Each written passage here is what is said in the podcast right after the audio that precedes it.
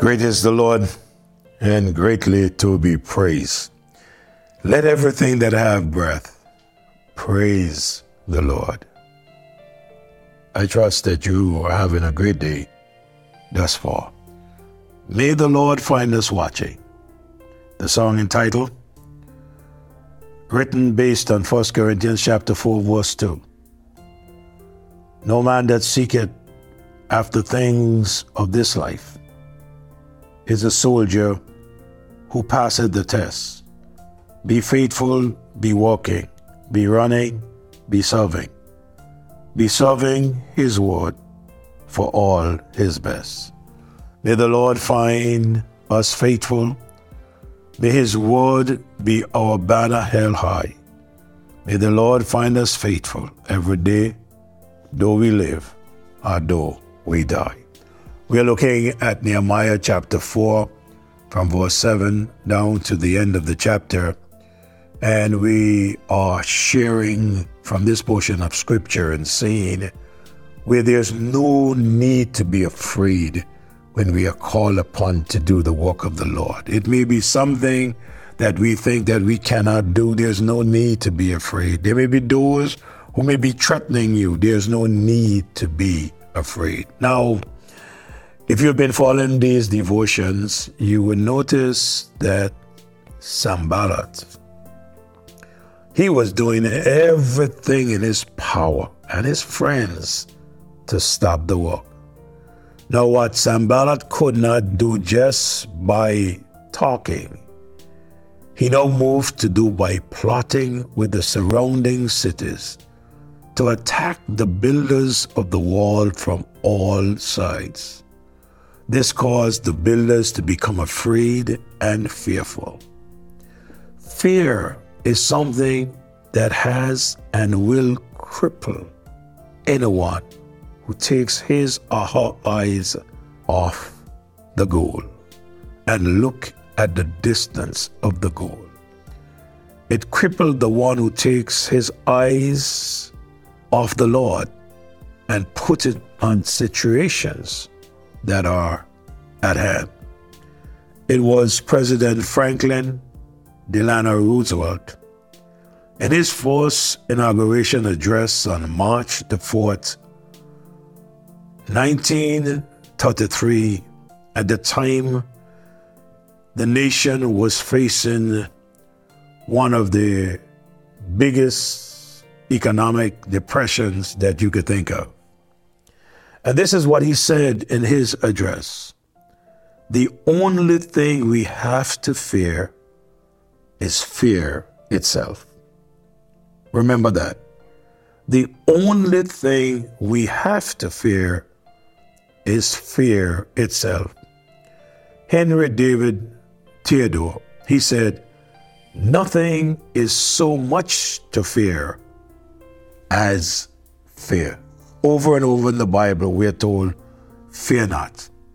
As a child of God, especially if you are in the will of God, there is no need to be afraid because it was Jesus himself who said, Fear not, little flock, for it is your Father's good pleasure to give you the kingdom. Luke chapter 12 and verse 32. Fear not, it is your Father's good pleasure to give you the kingdom.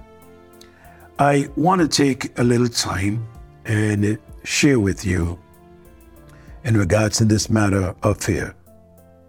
There are some three main points I wish to share with you in regards to this matter, what we must be careful with. So let me start with number one be careful not to be intimidated.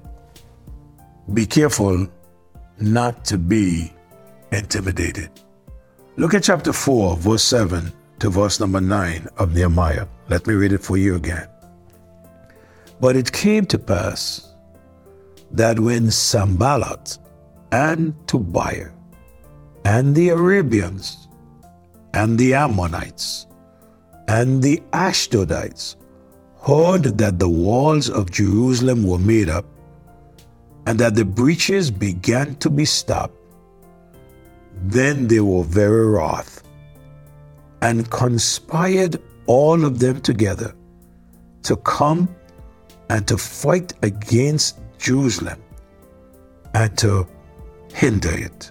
Nevertheless, we made our prayer unto God and set a watch against them day and night because of them.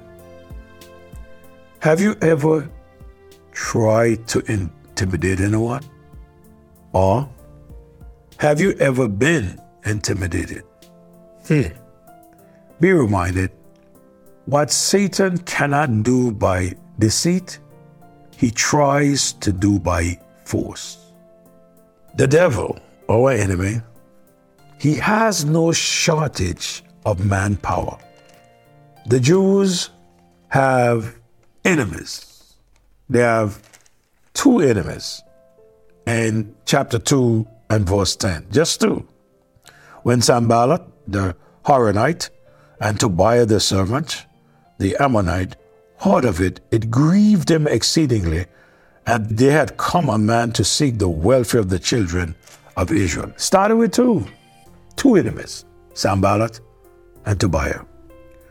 Then in chapter 2 and verse number 19, there you find three enemies. But when Sanballat, the Horonite, and Tobiah, the servant, the Ammonite, and Geshem, the Arabian, heard it, they laughed us to scorn and despised us and said, What is this thing that we do? Will ye rebel against the king? They now have two enemies. But when we come to chapter 4, what we just looked at, and verse number 7, it isn't two enemies no more. It isn't three enemies no more. But notice how many. But it came to pass that when Sanballat and Tobiah and the Arabians and the Ammonites and the Ashdodites heard that the walls of Jerusalem were made up and that the breaches began to be stopped, then they were very afraid. Not only Sanballat the Horonite, but and now comes into play. Hmm. Multitude of people now are against them. Be reminded what Romans 8:31 says. What shall we then say to these things? If God be for us, who can be against us? When God asks you to do something, and you set out to do the work of God, so long as you are in the will of God. Look, if it's you alone, you are in the majority because God is with you. You and everybody else, and me and God, you will be in the minority. But you and God would be in the majority. Be reminded, His children, those of us who are Christians, our battle is not against flesh and blood. The battle is against Satan and his demonic forces that use flesh and blood to oppose the Lord's work.